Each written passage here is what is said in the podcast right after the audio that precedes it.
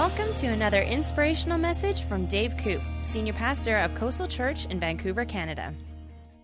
Hey, everybody. Would you please say hello to the Apostle Paul? Hello, everyone.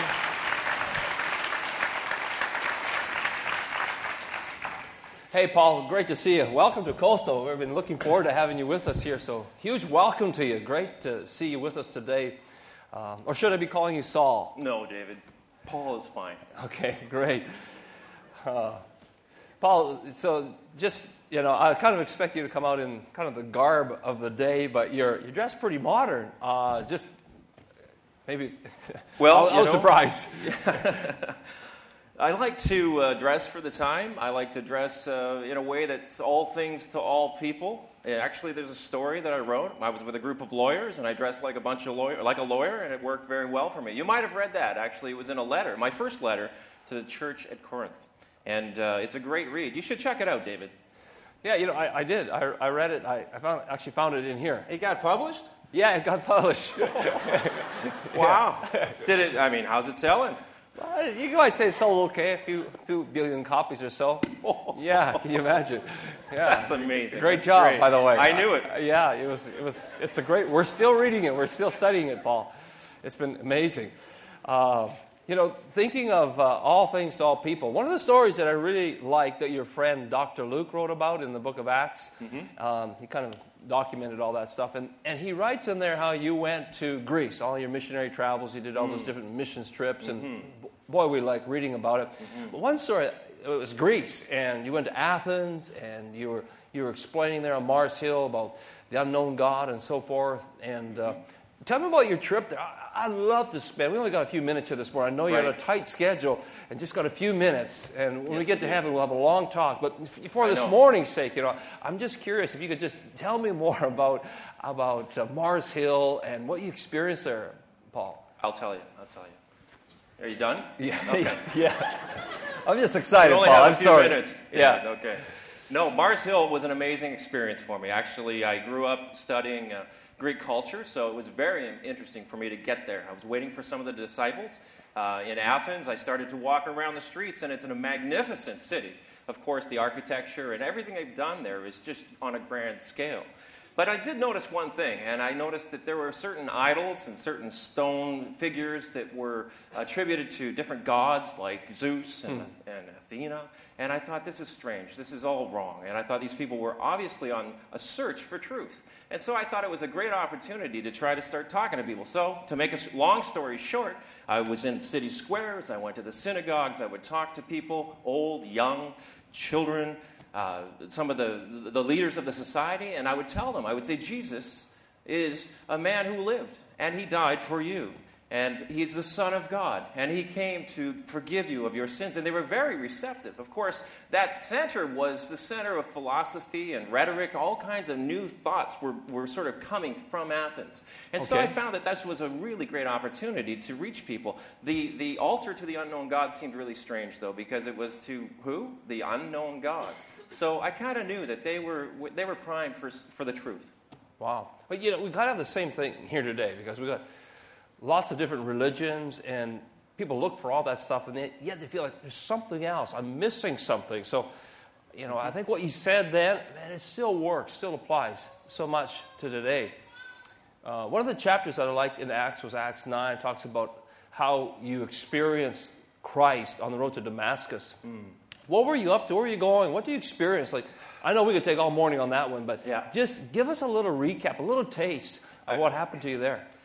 I was on the road to Damascus. The high priest had commissioned me to go to Damascus to collect Christians, to bring them back, to arrest them, to, so they could be persecuted. I uh, was with some friends. We were traveling along, and all of a sudden, a bright light shone out of the sky. It was blinding. We fell to the ground, and I couldn't see. And, and, and, and I heard a voice Saul, Saul, why do you persecute me? And I said, Who are you, Lord? And he says, I am Jesus, whom you persecute. And it was at that very moment, because of the event of being blinded, being thrown down to the ground, that I just knew that Jesus and everything the disciples had been saying was true. And that I needed Wow. to follow Jesus. And he spoke to me about continuing on to Damascus. So I was led by hand, blinded. And, and, and, and Ananias, that one of the disciples, came and laid his hands on me, and I was, my sight was opened. And I was able to start to realize how wrong I was and how I needed to change, and how God had spoken a specific commission for me to go and to preach the gospel, the good news to all of the Gentiles, uh, uh, as well as the Jews. And so that's what I proceeded to do. It was an amazing experience, and that was the culmination of my turnaround and my acceptance of Christ. And that's where your, your name got changed from Saul to Paul was in Right. that time period. Right. Wow. To me, it's just a great picture of really what you wrote about later, about becoming a, a new person. Uh, another amazing, well, all of it's amazing. When I read about it and I go through your life story, and I, I, I don't pretend to understand all of it, Paul, but you had an incredible life. In some ways, it looks like pretty adventuresome. You get you know, let down on a wall in a basket. You're, you're, you're shipwrecked. uh, You're, you're, uh, you know, you land on this little island, and the snake comes out to bite you, and you shake it off, and you're, and you see miracles happening. You're in jail, out of jail, in jail, out of jail. You're appealed to Caesar. I mean, you talk about a life of adventure. I read this, I mean, something's got to be driving this guy to do this, because you wouldn't just do that for the sake of adventure. Paul, what, what drove you to do this? You, you, you left a very educated position to do this. David, have you ever murdered somebody? No, Have you ever taken the life of a Christian? no, Somebody who professes Christ as their Lord and Savior? Have you ever watched as the last breath of air escapes them? no. Well, I have, many times. And it was because of that which I was forgiven Wow. that creates the passion to go and obey what God had told me how wrong I was and how I needed to change. There is nothing too big for God. There's nothing that God cannot forgive. So the passion in me is because of that, because God gave me a second chance. He gave me an opportunity to not be, not be uh, a casualty of what I did. It's Christ. And it, what, that's what drove me. And it didn't matter if I was bitten by a snake or shipwrecked. Hmm. I told him not to go on that ship.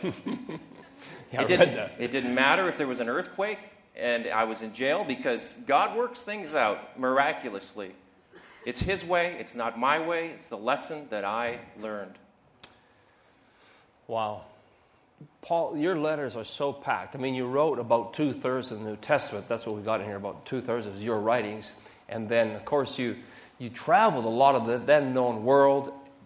Today, for us here at Coastal, what I mean, what's one truth or one key you think we should we talk about for the next half hour or so? What's mm-hmm. one truth you think that we should be mm-hmm. focusing in on? I know.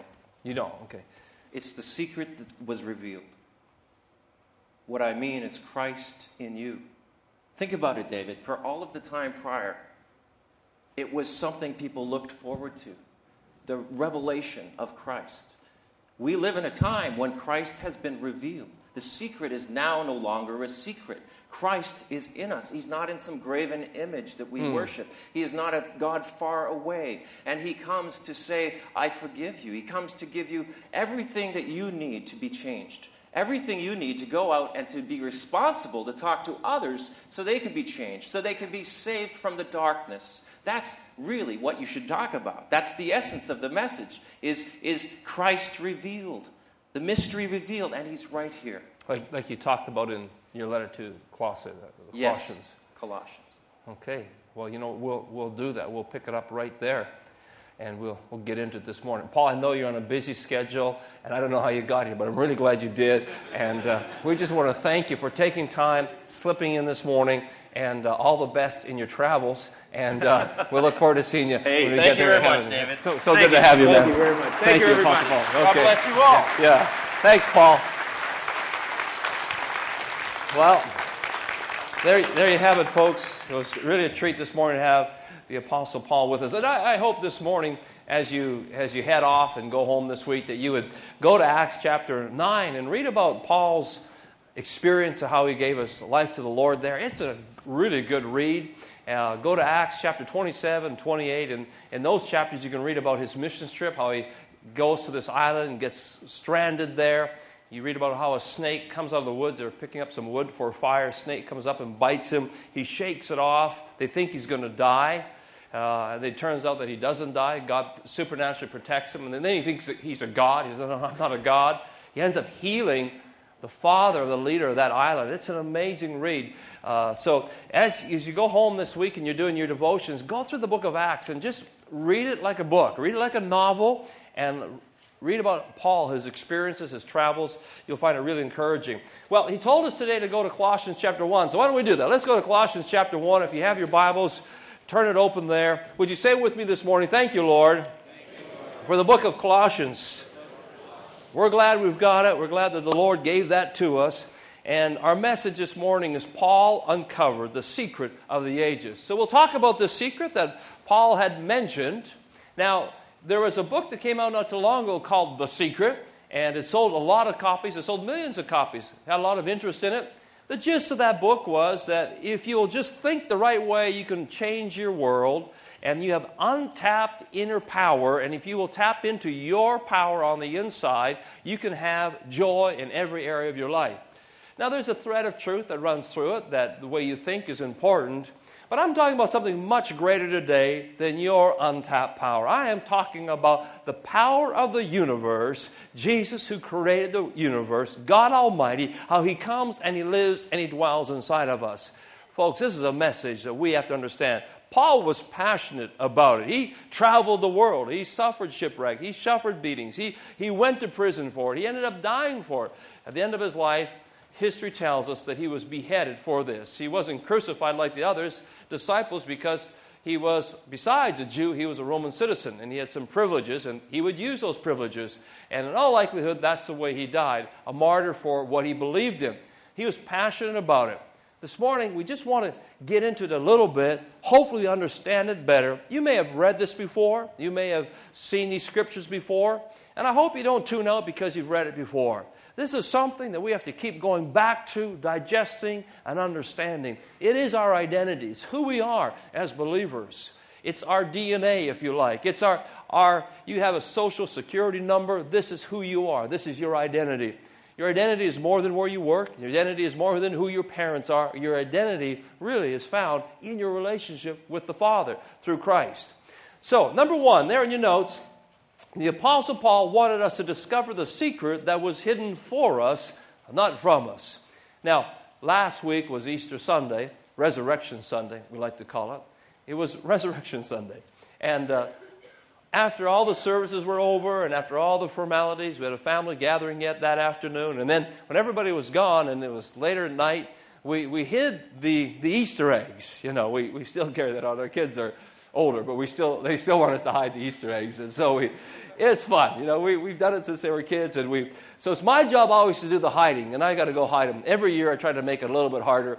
And so I went and hid the different Easter eggs. And, and uh, they, they go out there and they say, okay, Dad. And even in their 20s, they're saying, come on, Dad, tell me if I'm hot or cold or warm. At least tell me where I'm at. And, you know, I know, I want them to find it. It's hidden, but I want them to find it. So I'll say hotter, hotter, uh, colder, colder, colder. And last week, I won't say which child it was, but you know, standing right over, I say, You're hot, you're burning, look, look, come on, find that thing. I wanted them to find it. And of course, they find it. That's the way God is with us. He doesn't hide it from us, He hides it for us. He wants us to discover this truth. Paul wrote these letters so we could discover it. Folks, this is it. This is it. Paul got on that Mars Hill and he said, You got all these other gods, got all this stuff that's being worshiped. I want to talk to you about this unknown God that inwardly you're looking for. Let me explain it to you because if you get this, you got it. This is the secret. This is the mystery hidden from the ages. In the Old Testament, there's different types and shadows that would help them get a glimpse of it, but they really didn't understand it clearly till after the cross and after, especially Paul and the other disciples explained it. We get to, of course, look back from our vantage point. It makes a lot of sense to us. But then, they didn't really get it. Today, we get to have it. It's, Paul said, it's been revealed to us. In other words, we can understand this. This is a child can understand it, anybody can understand this. But you got to kind of focus, stay tuned, and be hungry for it. And then it happens. This revelation hits our spirit. Really, it's a holy secret. It's spiritually received, not intellectually received. It's spiritually caught. Spiritually received, spiritually given, spiritually caught. So listen with your hearts this morning as we go into it. You have the verse there, Colossians chapter 1, 26 and 27. This message was kept secret. Another translation says, This mystery for centuries and generations past, but now it has been revealed to his own holy people. That's you. It's been revealed to us here at Coastal Church. For it has pleased God to tell his people that the riches and the glory of Christ are for you, Gentiles. Would you look at your neighbor and just say, This is for you? Just in case they weren't sure, this is for you. This is revealed for you. This is a secret. It's underlined, it's even in bold letters in your handout. For this is the secret. Distill it, boil it down.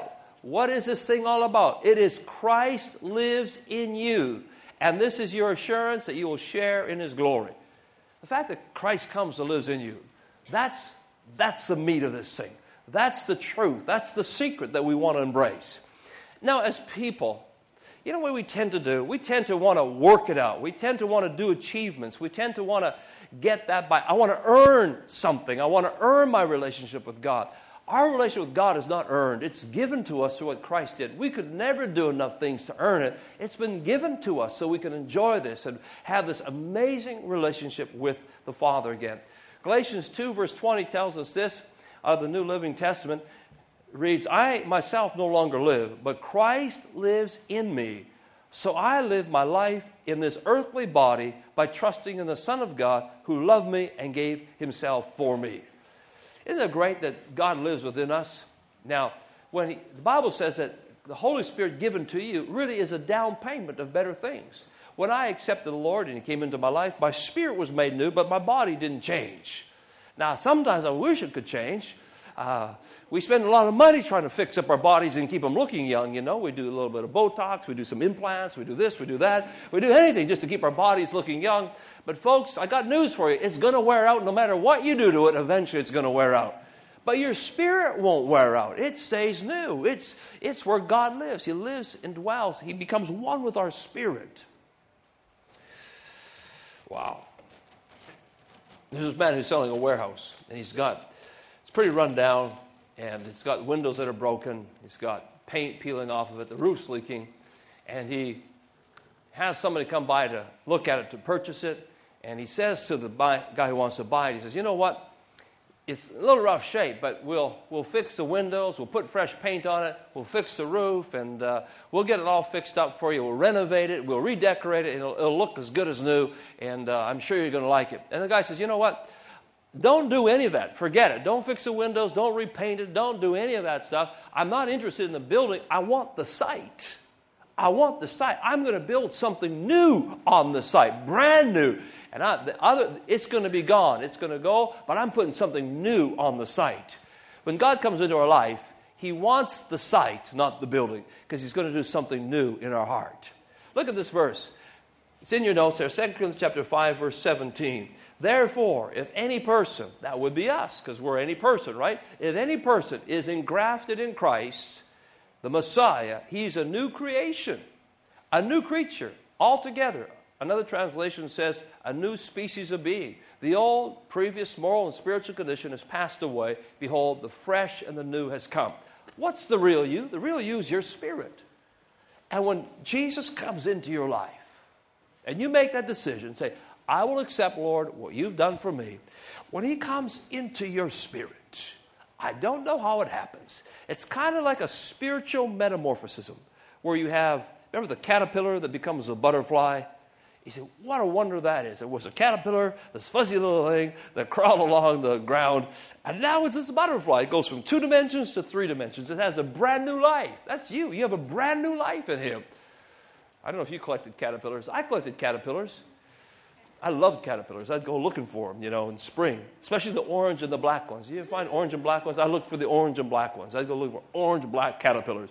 And I I get a little jar from my mom. I go down. She had a big pantry. We, we, we canned everything. My mom canned, I mean, she canned everything from corn to pickles, pig's feet. We canned everything. Seriously. Our, we, we were farmers. We canned it all. And uh, so I would go down and take one of her cans. And she was very you know, very careful which can she gave me and which jar she gave me. I couldn't take the ones with the special lids and the rubber sealers. I had to take the ones that were, you know, that were just recycled. I'd take one of her cans, I put a little grass in there, and I'd go collect these caterpillars, put them in there with the grass. And my mom taught me to, they're all dying. She says, well, you got to put some air in it. You got to put some holes in the top. So I took a screwdriver, punched some holes in the lid, and I, I would wait for that caterpillar to turn into a butterfly. Never did turn into a butterfly. They all died. But anyhow, so much for my experiment. But then I went on YouTube, how many years later, and I, I saw it on YouTube. I saw, you know, in, in speeded up uh, the, the, the, time lapse, and here's this uh, cocoon, and all of a sudden, out of it comes a butterfly. And that was our life. We were like caterpillars, very selfish. Caterpillars just crawl around and suck the life out of everything they can find. And uh, that's a selfish sucking the life wherever we could get it. and then Jesus comes into our life, and we get wings, and it's, it's a new life. I know the analogy is not all that theologically sound, but you get the picture. trying to help us understand the truth this morning. In our spirit, something happens. In your spirit. When you say, Lord, come into my life, you become one with Him. Paul wrote about that in 1 Corinthians 6. He said, verse 17. But the person who is joined to the Lord, look at this carefully, becomes one spirit with him. In the Old Testament, in the Psalms, there's this little phrase between the paragraphs, Selah, which meant pause and think about it. That's a Selah. That's an aha moment. Pause and think about it. I have become one with him. Jesus prayed that. He said, May they be one even as I am one with you, may we be one with them. He said to Mary Magdalene, I go to your Father and my Father. I go to your God and my God. We became one with Jesus. Now, that's a revelation that needs to grow in our hearts. Remember when Peter and John were going up to pray one day and they come across a guy who's been lame for years and years. And Peter reaches down to him. The guy asked for some alms. He got arms, he got legs instead. That's a bad joke. It's okay. he asked for alms, he got legs instead. He asked for money, and told you it was bad. Anyhow, Peter reaches down and he says, You know, I don't have silver and gold, but what I do have, I'll give you. What I do have, I'll give you. What did he have? I'll tell you what he had. The same thing we need to have. We need to have a revelation of what we have. Christ in us, the hope of glory. That's why Paul was so passionate about it. Have this revelation. You are one with Christ. He lives in you. He reaches down and says, I don't have, but what I do have, I give in the name of our Lord Jesus. Rise up and be healed. And something went out of him. Something left him. Virtue, the same virtue that left Jesus' hem of his garment and that woman was healed. Virtue, something left him. His spirit. The life of Christ is in you. We've got a world that's searching for something, whether it be through the secret book, whether through this or that. They're looking to experience a supernatural power, and we have it Christ living in us, the hope of glory. We become one with Him. Jesus did not just die for us, He did. He didn't just give His life for us, folks, He gave His life to you. It's a miracle, the greatest miracle. I love it when somebody gets healed. I love it when somebody's been tormented by their mind with evil spirits and they're set free. We love it when God provides supernaturally. But, folks, the greatest, greatest, greatest miracle of all is when somebody becomes new on the inside and they are born again. They become a new person. And from the inside out, there's this amazing change in their life. That's the greatest miracle of all, is to be new in Christ. Something happens. We become one with Him. There's a, it's like a catalytic reaction in the spiritual realm, and you are galvanized, you become one with God. And it can't be separated. My dad's name was Henry, Henry Koop. In my skin, I got Henry Koop. In my ears, I got Henry Koop. I got his hairstyle. Thanks, Dad. I got his DNA in me. Let me ask you today can you get his DNA? Can you separate his DNA out of me? No. I'm one with him. through that. Now, as much as I was born of Henry, I'm also born of God. He said, You must be born again. Spiritually, I was reborn.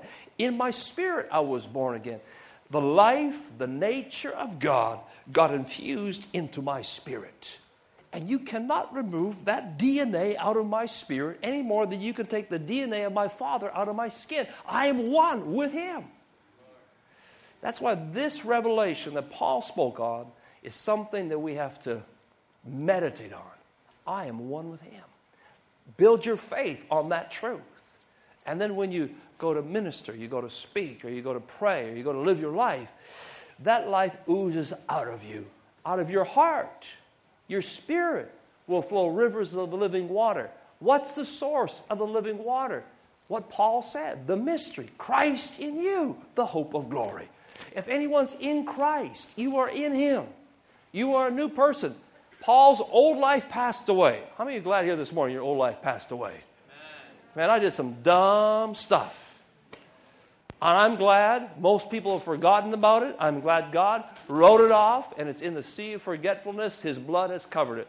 Because I did some things that every once in a while the enemy come along and say, Remember what you did back then? You did this, you did that. And I have to stand up and say, You know what? I am a new person. All things have passed away, all things have become new. That guy's dead. He's dead. I'm a new person. You're talking the wrong guy. I, my spirit has been reborn. I am a new person. And I celebrated when I got baptized. Thank you very much. Yeah. That's what happens at baptism. We celebrate the fact that that old person's dead. I am now a new person. I have a new nature. I want to live differently. Still working it out. Don't have it all figured out. I'm not perfect every day of my life. I've got weaknesses just like you do. But we have this new nature on the inside of us. We're a new person in Christ Jesus. Old things have passed away, everything's become new. Jesus, point number three, brings us back to what was lost in the Garden of Eden a living relationship with God the Father. We lost that in the garden. In the Garden of Eden, you remember the story? God said to Adam and Eve, You know, I got a great garden for you here. It's amazing. Look at all these trees and animals, and what a paradise to live in. But God says, here's the deal. There's a tree that you cannot eat of. It's the tree of the knowledge of good and evil. Everything else you can have, but don't eat there. He said, the day you eat of that, you'll surely die. Well, they go and they eat of it. You know the story. Now, they don't die physically. Their body stays alive. But spiritually, they died. And they were banished from the garden. There was a disconnect. Who did they disconnect with? They disconnected with the Father. They used to walk with God, talk with God. Remember, he talked within the cool of the garden. They talked. They were connected spiritually. They were one. But something happened. They died. They spiritually died. There was this disconnect. That was the first Adam. The first Adam took him out of the garden.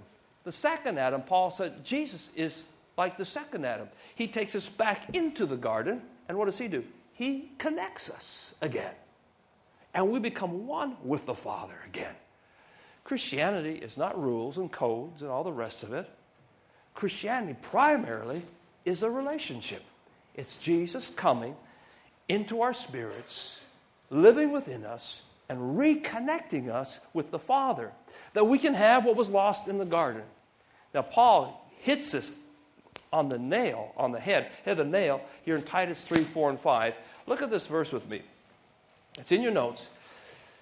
But when the kindness and love of God our Savior toward man appeared, not by works of righteousness which we have done. Let's hammer that point home again. We this doesn't you can't earn this. This is given to us not based on our right deeds, but based on the righteousness of Christ. It's given to us. It was given to us according to his mercy. He saved us through the washing of regeneration and renewing of the Holy Spirit. That word regeneration is a very interesting word here. It's only twice in the New Testament. It's a Greek word, and you break it down, it's really two words palin and genesis. Palin means back to or once again, and Genesis means birth or the original state. Paul was saying when we are, when Christ comes to live within us, he takes us back to the original state. He takes us back to Genesis. He takes us back to what we lost in the garden. How cool is that? Some of you look at me like a dog at a new dish. Like, what is this? This is it. So, what's the, how do you summarize Christianity? You summarize it that God brought us back to what was lost, and He makes us one with Him through Christ. That's where the life is. I abide in the vine, and He abides in me.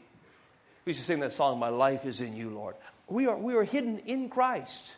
That word, that phrase, in Christ, if any man be in Christ, he's a new person in Christ. It's over 130 times, or about 130 times, depending on which translation you read, but it's about 130 times in the New Testament in Christ, in Christ, in Christ. We are in Christ. If I am in a circle, I can step out of the circle. But if I was in a ball, in a sphere, I couldn't step out of it because I am in that ball. You are, Paul said in Colossians as well, he said, You are hidden in Christ. You are in Christ. That's a good place to be. It's a very safe place to be. A picture of it in the Old Testament is the ark. Remember Noah and the ark? Builds the ark. God says to Noah, Take your family into the ark. Judgment is coming. And the ark is a picture of Christ. The ark took the punishment of the water.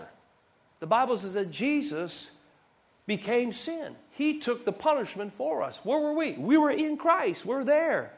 The pitch was all around the ark to protect it from the judgment waters. That pitch is symbolic of the blood of Jesus that protects us, that we don't get punished for our sins. You got to be glad about that. Because why? We are in Christ. How many doors into the ark? One door. If I built the ark, I'd probably have five on each side. Let's clear up the bottleneck. Let's get those animals in there quicker. But there was one door. Why? Because Jesus said, I am the way, the truth, and the life. No one comes to the Father but by me. So there was symbolism in that. The ark happened to land on Mount Ararat on the seventh month, 17th day of that month. You can read, you can read, I think it's in Genesis 8, it says that the ark came to rest on Mount Ararat in the seventh month on the 17th day. Why would the Bible tell us what day of the month? Who cares what day of the month the ark came to rest? But if you study it out, and you go through the scriptures, you'll find out that day is mentioned seven times in scripture, and one of the times is when Christ was raised from the dead. Same day. Hello. Very supernatural. We're in Christ the same day. Christ gives us this opportunity to be in Him through what He did on the cross. It's the same day the boat landed on Mount Ararat. I don't think Noah said, you know what? I think this day Jesus is going to be raised from the dead. We better make sure we get this boat landed here right on time, seventh month, 17th day. No, God was in control. God is in control. One way in. But you have to go into Christ. You can stand at that door and say, man, that's a nice door. Any other doors? You can walk around the ark and walk around the ark. Any other doors? And you can admire it, you can look at it, you can do all those things. But at the end of the day, you have to go through the door to be in Christ. And if you want to have this relationship with Christ, we must go into that. We must have this relationship with Him. Regeneration, again, means to be uh, come back to the original state. When I gave my life to the Lord Jesus Christ, I became a new, regenerated person in Christ. When I gave my life to the Lord Jesus Christ, my hands became new. I don't touch the things I used to touch. My feet became new. I don't walk where I used to walk. My eyes became new. I don't look at the things I used to look at. My ears became new. I don't listen to the things I used to listen to. My tongue became new. I don't talk the way I used to. My mind became new. I don't think about what I used to think about. In other words, as I become one with Him, this life begins to flow through me, and I really am a new person. The old life has passed away, everything has become new. Thank you for listening to this podcast. If you'd like to download free notes from this message or find out more information about Pastor Dave Koop, then we invite you to visit our website at www.coastalchurch.org.